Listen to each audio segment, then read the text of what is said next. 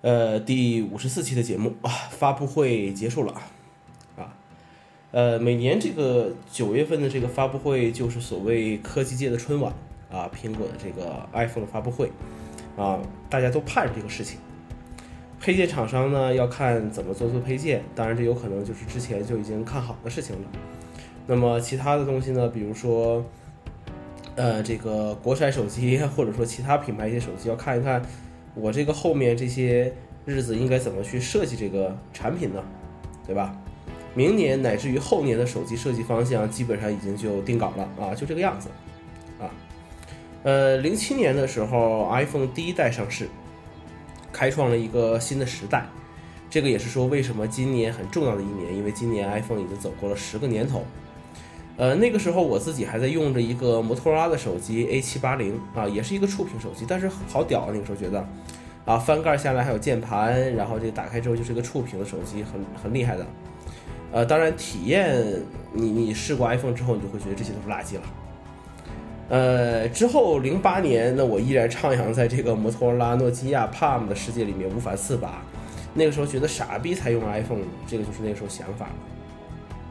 呃，二零零九年开始的时候就开始用三 GS 作为我的主力手机了，呃，之后每年都会更换到最新的 iPhone。呃，换 iPhone 四是因为 Retina 显示屏，换 iPhone 四 S 是因为更好的摄像头，换 iPhone 五那那那是因为当时 iPhone 五也算是一个大屏手机了，换五 S 呢是因为它有指纹识别，换 iPhone 六呢是因为它也能跟得上主流的大屏手机的步伐。换六 S Plus 那是因为觉得 Plus 的电池更耐用，啊，换七 Plus 那是因为有双摄像头和黑色的这个机器的机机身颜色的回归，啊，都有些理由。呃，但是今年我第一次失去了更换新产品的一个心情。呃，先说说这几款新品吧。第一个 iPhone 八，呃，iPhone 八就是一个玻璃外观的 7S，很多人会这么认为这个事情。呃，玻璃外观带来了一个无线充电啊。当年，哎，我用 Palm Pre Plus 的时候，点金石呢就是一个很牛逼的东西啊。呃，从点金石拿下手机，那就可以直接接听电话，来了短信，你直接拿下来就可以直接回复短信了，啊，非常厉害，非常好用啊。就是，呃，这个东西要扯到当年的 Palm 和当年的 WebOS，其实，呃，现在还。现在的手机操作系统，包括 Apple 也好，包括这个啊呃 Google 的安卓也好，还在借鉴当年它很多的一些理念，我觉得真的是很厉害的一个东西啊。只可惜，呃，死在沙滩上了。那么 iPhone 八如愿以偿的加入了快速充电啊，那么这个是手机的刚需了。呃，你比如说我早上去跳完绳回来，你这个手机就剩一半电了，这个东西肯定玩不转嘛，对不对？但是如果你这次要需要快速充电的话，怎么办？你需要去买二十九瓦的充电头和 USB-C to Lightning 的数据线，呃，价格大概两个加起来五百五百四五百五左右这么一个价格吧。呃，单独购买，单独购买啊。屏幕显示效果更好了，呃，摄像头按照正常来讲提升啊会有提升，但是达不到一个换手机的地方，因为我现在还是以拍照为主，但是这次的提升点。呃，在视频方面是很很大的，呃，比如说这个，比如说这个这个这个这个这个这个，呃，四 K 我可以去录制到，呃，我可以去录制到这个四 K 六十帧的视频，我录制慢动作我可以达到幺零八零 P 两百四十帧，这都是很厉害的事情，甩出整个安卓阵营一年半的时间都不为过。呃，处理器方面来讲的话，A 十一的这么一个芯片，在移动领域来讲就是一个天花板的状态，没有对手。呃，但是我想用 iPhone 创造内容的话，其实也用不到这么高的性能。其实这东西不能怪 Apple，呃，手机领域已经很多年都是这个样子了，到了一个瓶颈。呃，每年其实新手机无非就是更快、拍照更好，是这么几个说辞。呃，但是我们其实所使用的东西并没有什么太多的一个一个变化。那么下一个问题就是 iPhone Ten，其实就是下一个十年的开始。呃，十年时，乔布斯说我们领先业界五年的时间。那十年之后的话，可能我们并没有勇气去说这个事情。但是 iPhone Ten 其实就是一个下一个十年的开始。呃，把手机做成一个整体，甚至说一块玻璃，这是一个终极的目标。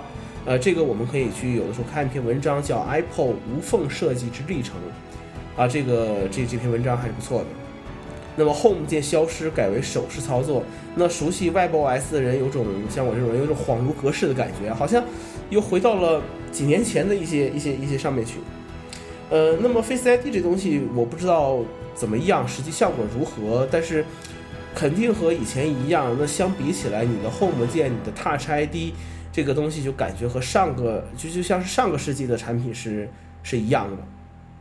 那么 iPhone 就是要强大到让人们少用，呃 iPad，啊，那么这次其实我最想买的产品是 Apple Watch 三，呃，很多人说只要这手表能打电话我就买了，那么现在是你实现承诺的一个一个一个时机了。那么 Apple Watch 的话，呃，这次更新了 LTE 版本，虽然有一些限制，但是起码实现了类似的功能。那么从这个里面，其实你可以看到，经过三代的一个迭代，稳扎稳打这种风格就是苹果的一个特点。呃，你不得不说，Apple Watch 就是整个智能穿戴设备的一个王者，这个是板上钉钉的事情。呃，贴近你的生活，也有一些专业的运动。呃，除了电池的问题之外，现在看起来其他都不是大问题了。那么 Apple Watch 的作用其实就是让人们少用少去用 iPhone，对吧？那么这次的 iPad Pro 呢没有更新，但是价格更像一台电脑了。两百五十六 G、五百一十二 G 分别涨了四百块，说多不多，说少不少。有的时候你会觉得这个有些东西啊要趁早买，有可能这个价格就涨起来了。啊，iPad 就是应该强大到去取代你的笔记本电脑。那么容量上的问题啊，这个。鸡贼如苹果撤掉了一百二十八 G 的容量，六十四 G 呢有点捉襟见肘，两百五十六 G 是首先考虑的一个选择。那么 iPad 我们有五百一十二 G 的容量，我们积攒了很多年的照片、聊天记录、文档，说删就删吗？这不可能的事情，你只能越换越大，最后的结果是你的电脑可能都备份不下你的 iOS 设备了。今天又更新了这个 iTunes 十二点七。呃，里面的这个 App Store 就是 i 就是 App Store 这个东西已经被被撤掉了啊，已经被撤掉了。那么也就是说，我用 iPhone 去备份，呃，备份很多这个 呃所谓的这个这个这个程序的一些习惯，可能都要发生一些改变。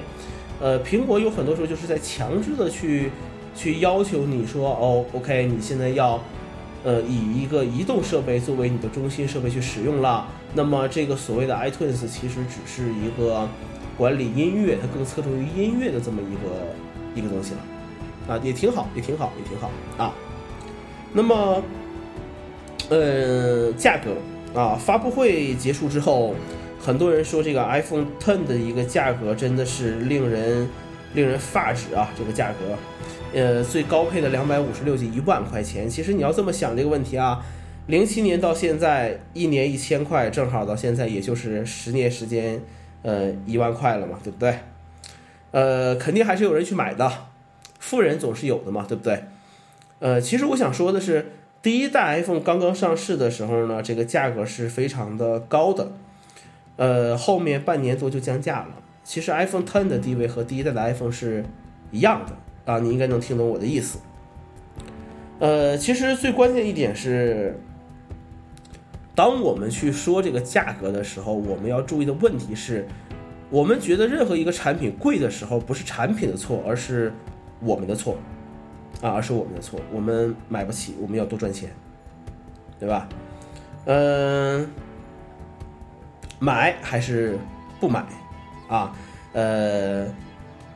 你就不要叨逼叨、啰里啰嗦的这个去说这些事情了，呃，怎么说呢？